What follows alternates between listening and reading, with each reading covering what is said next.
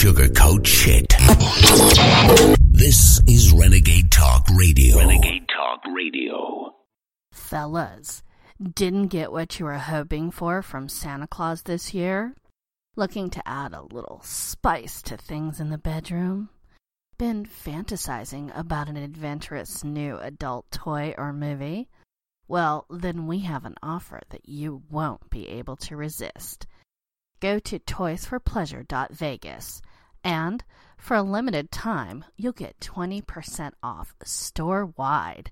And we'll even throw in free shipping for any order above $100.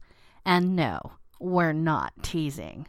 So check out toysforpleasure.vegas today and use special offer code BABE69 upon checkout and make sure all your adult fantasies come true with toysforpleasure.vegas today.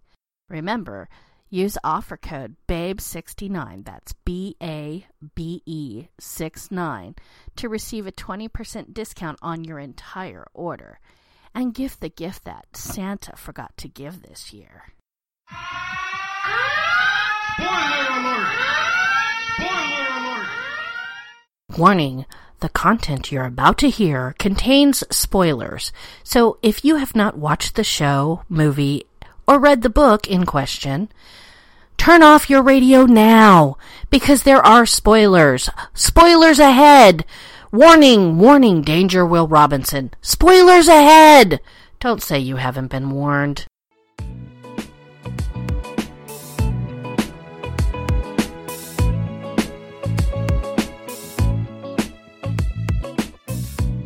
Hello, hello, hello, and welcome back, Renegade Nation. It's me, Naughty Nicole, and guess what? It's time for another Renegade review. And today's episode, well, it's a little bit special because guess what? I have a double shot for you. That's right, I got two for one today. But before we get started with that, I do want to answer an email that I received. Libby, if you're listening, my favorite character on Game of Thrones. Yes, I love Arya, but Le- Lyanna Mormont definitely my number two, and they're kind of in a tie at the moment. And as far as my favorite bad guy, who could not love Littlefinger? Okay, on to the rest. Now, hard as it is to believe, we do have two new shows, both of which have been inspired by the bard himself, William Shakespeare. So today we're going to be looking at ABC's Still Star-Crossed, and we're going to end our day talking about TNT's Will. So let's jump right on into it, and we're going to start with Still Star-Crossed.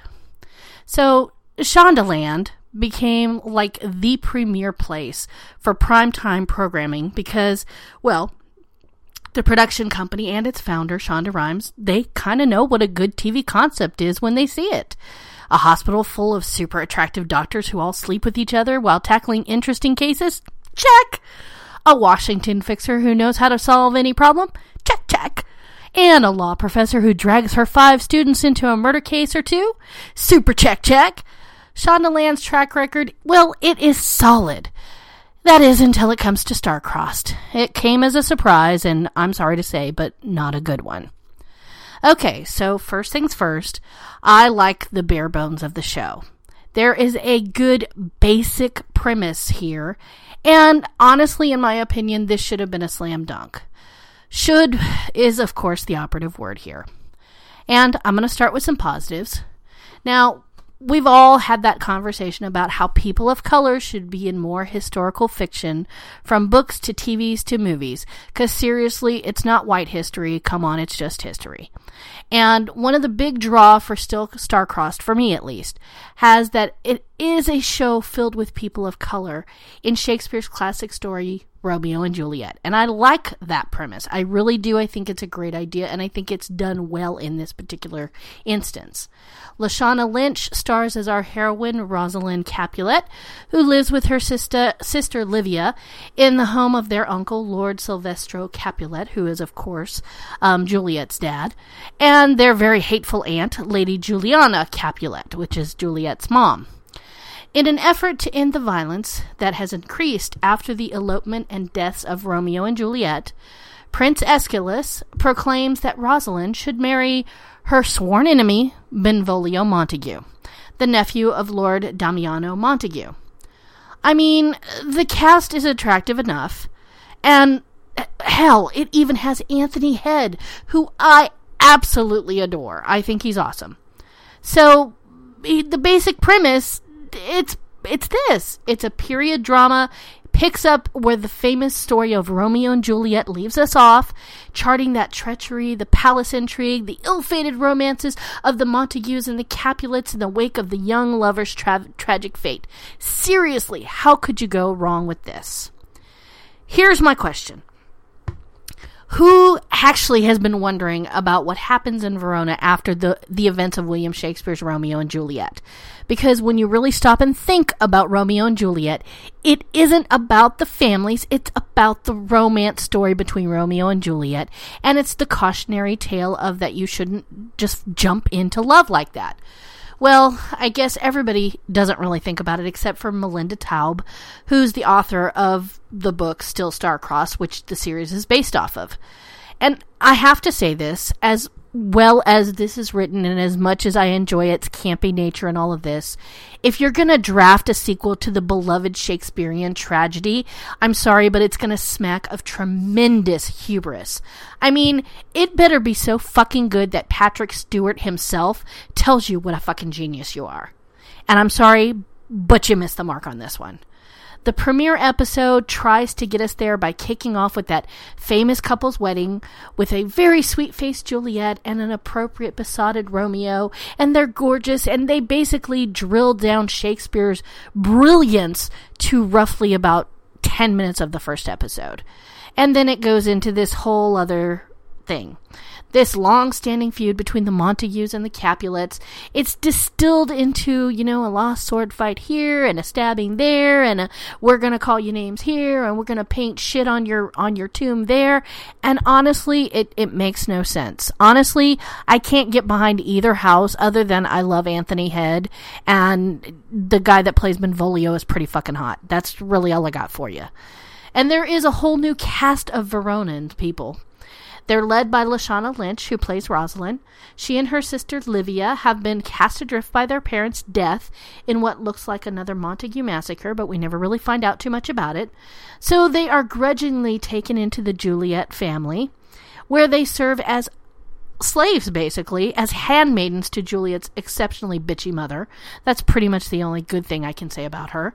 Um, there's a lot of talk about arranged marriages, and Livia is way too excited to get married. Rosalind, on the other hand, guess what? Wants to hold out for love. I don't understand why they don't just take Livia and marry her off. Things would be fine. But of course, after the death of the two famous lovers, there's this, of course, big rift between the two families, which makes it even worse than it ever was. Which, by the way, can we get a little backstory about why they're fighting with each other? All we know is that apparently they've been fighting for fucking eons. Anyways, the families take up swords just basically by looking at each other the wrong way, which is a I guess meant to appear as some kind of high stakes combat, but it really comes across as just infantile and honestly boring as fuck. I honestly I, I, I couldn't I couldn't say anything nice about this. To stem the squabbles, Lord Capulet arranges the marriage between the Capulet cousin Rosalind and the Montague nephew of Benvolio. And you won't be surprised to learn that Rosalind's heart belongs to another, uh, or that she and Benvolio have this considerable chemistry because, you know, it is, after all, a Shondaland uh, premiere. Um, even as they plan to stop the wedding while still trying to save their own families, actually, you know what? You're not going to be surprised to hear any of it. The truth of the matter is the parts that aren't repetitious are just flat out confusing and boring as hell. Why is Princess Isabella so mean to Rosalind? I mean, just like Lady Capulet. I, I don't get it. Why is Lady Capulet tending to the now alive Count Paris? Didn't he die in the original one? Okay, whatever. Most importantly, how in the world are all of these people related? I don't get it. I mean, basic biology is going to tell you there is no way that two white people are going to have a black child. I'm sorry. I find that hard to believe. But whatever. Still, Star-Crossed needs one of those family trees that accompany historic romance novels based on royalty. And there's plenty of TV right now for fans of this kind of a genre, like cinema worthy production of The White Princess on Starz, Or you can go for the soapy or royal shenanigans of Reign, which, if you missed the first few seasons, is on Netflix. At least the lineage of those characters is just a Wikipedia search away.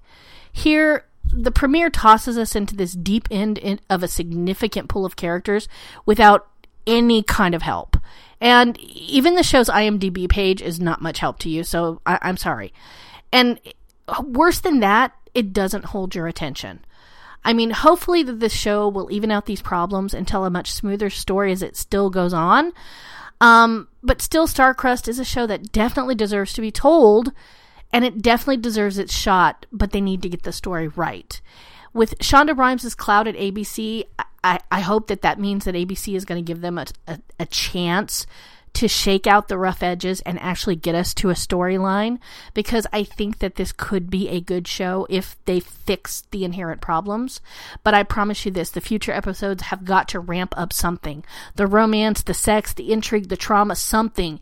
Give us something because you're not grabbing the audience. All right, my lovelies, let's switch focus and look at the TNT offering of Will. Now, William Shakespeare died on April 23rd, 1660. I'm sorry, 1616, and as the scholar Gary Taylor once wrote, we have been reinventing him ever since. And this could not be more true. Not only of the meaning and import of his plays, but also of the man himself, because there's relatively little that's known about much of his life. And we kind of envision it however we want to. And the new TNT drama, Will, depicts the very youthful Shakespeare as he enters the London theatrical world, and it imagines one defined by a very 21st century frothiness. Technically, Shakespeare got the hottest fuck treatment in the Oscar winning film Shakespeare in Love nearly 20 years ago.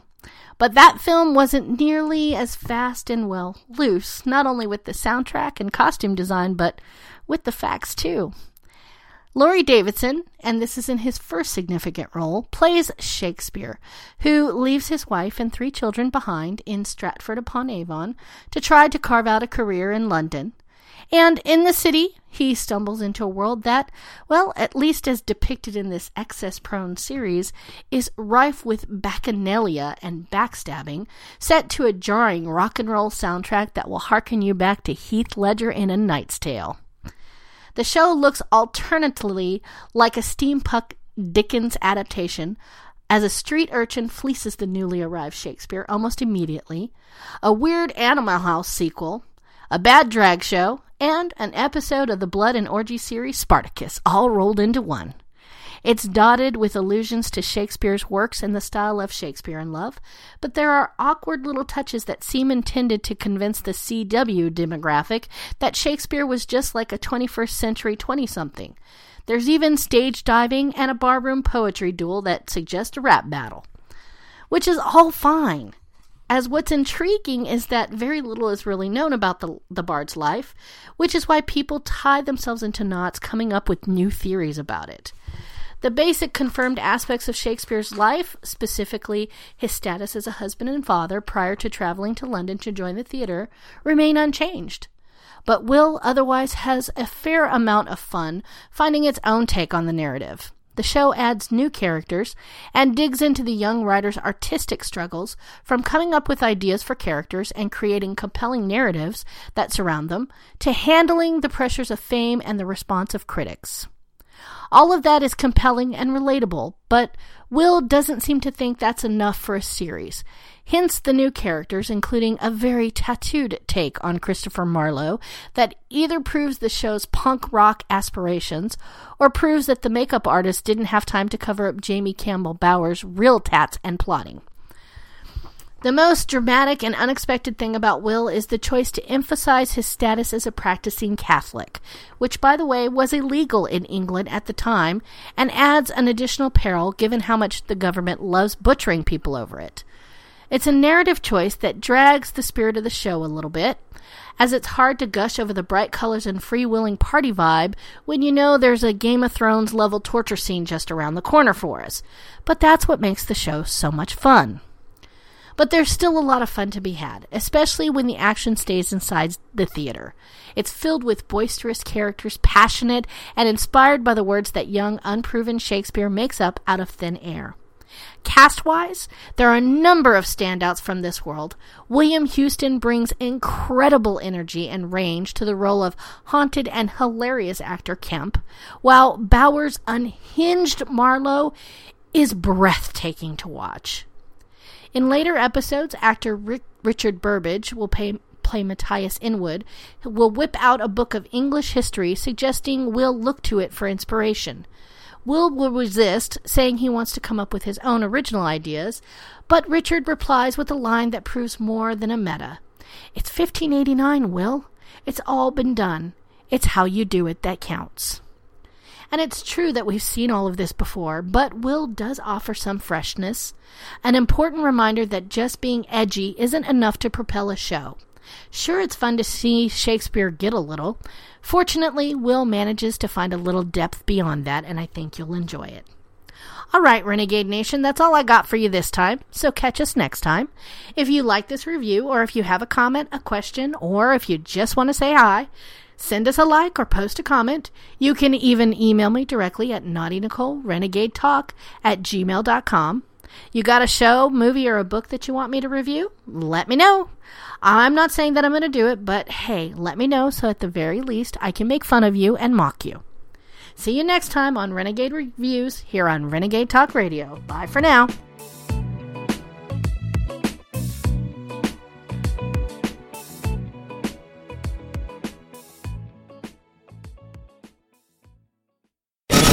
We don't sugarcoat shit. This is Renegade Talk Radio. Renegade Talk Radio.